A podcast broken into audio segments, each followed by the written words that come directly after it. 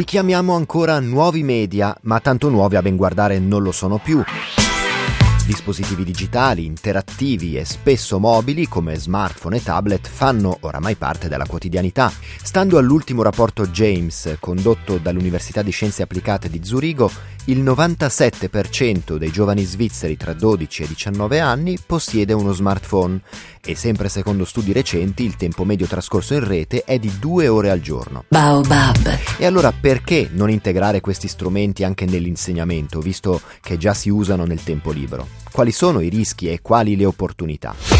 È quello che hanno cercato di capire diverse sperimentazioni, progetti pilota condotti nel nostro paese ma anche altrove, sull'apprendimento mobile, l'uso dei social network, la condivisione del materiale nel cloud. Con quali risultati? Lo chiediamo a Pier Cesare Rivoltella, professore presso l'Università Cattolica di Milano, dove dirige il Centro di ricerca per l'educazione ai media, all'informazione e alla tecnologia, autore di numerosi libri sull'argomento. Ora buca. Con risultati molto diversificati. Eh, diciamo che la tecnologia non si dimostra essere un, uh, un toccasana valido per tutte le situazioni. Dipende dai contesti, dipende dal fattore umano e quindi la disponibilità dell'insegnante all'innovazione è importantissima e dipende anche eh, da quale eh, metodologia viene adottata per far sì che la tecnologia offra il meglio di sé. Allora diciamo che eh, quindi la tecnologia può produrre sicuramente effetti sulla, sulla motivazione, sull'attenzione,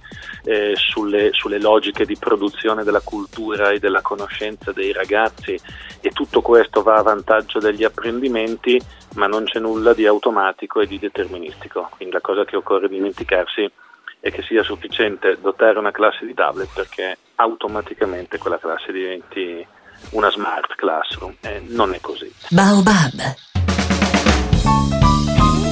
In questi ultimi anni abbiamo fatto diverse ricerche sui consumi digitali degli adolescenti e degli adulti. Il profilo di insegnante che ne viene fuori non è quello di un troglodita digitale, nel senso che l'insegnante spessissimo, quasi sempre, ha un computer, ha uno smartphone, chatta, certo. usa Whatsapp, come tutti insomma, sì. come, tutti, come ecco. tutti. Il problema quindi non è tanto di arretratezza di consumi digitali, è nel, nel varcare la soglia della classe.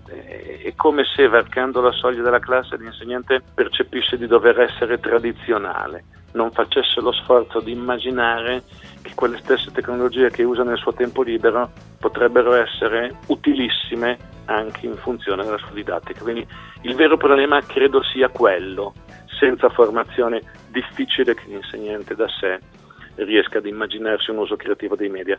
Lo fa l'insegnante che già di suo è creativo. Ci può fare un esempio di uso creativo appunto di queste tecnologie?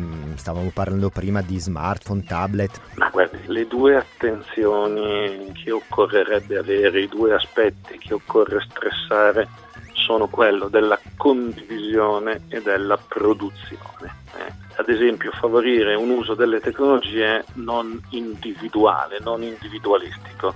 Se il tablet serve al bambino per leggerci sopra il PDF eh, del libro di testo o per navigare da solo in rete, sicuramente quel tablet sta svolgendo la sua funzione ma non viene utilizzato per il plus che realmente potrebbe dare. E quindi come dire lavoro di gruppo, lavoro cooperativo, tutte le situazioni di tipo condivisionale, condivisivo certo. sono, sono da spingere. E dall'altra parte la produzione, c'è tutta una dimensione produttiva, realizzativa, espressiva, creativa che andrebbe stressata. Queste macchine digitali sono soprattutto delle macchine autoriali perché contengono una videocamera, perché, perché contengono degli editor di testo, cioè sono mm. cose mm. con cui si possono fare testi. Ecco, questa è l'altra indicazione mm. per l'insegnante. Quindi rendere il bambino autore. Ora buca.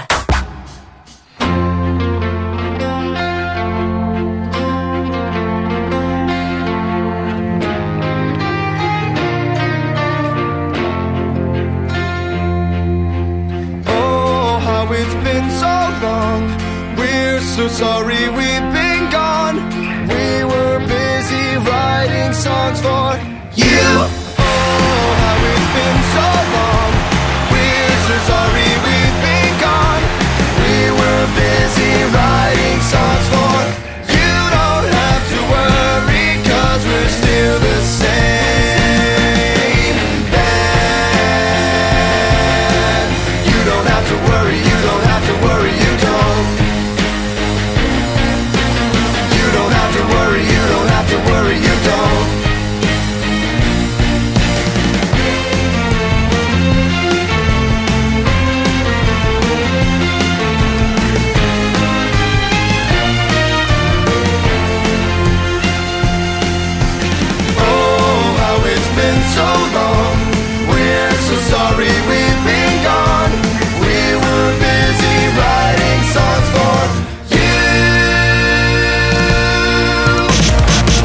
Buca. Oggi in Ora Buca stiamo cercando di capire come le tecnologie digitali possono aiutare l'apprendimento a scuola. Sull'argomento abbiamo voluto sentire anche il parere di due studentesse del liceo di Mendrisio, Eloise e Céline, redattrici di Radio Lime.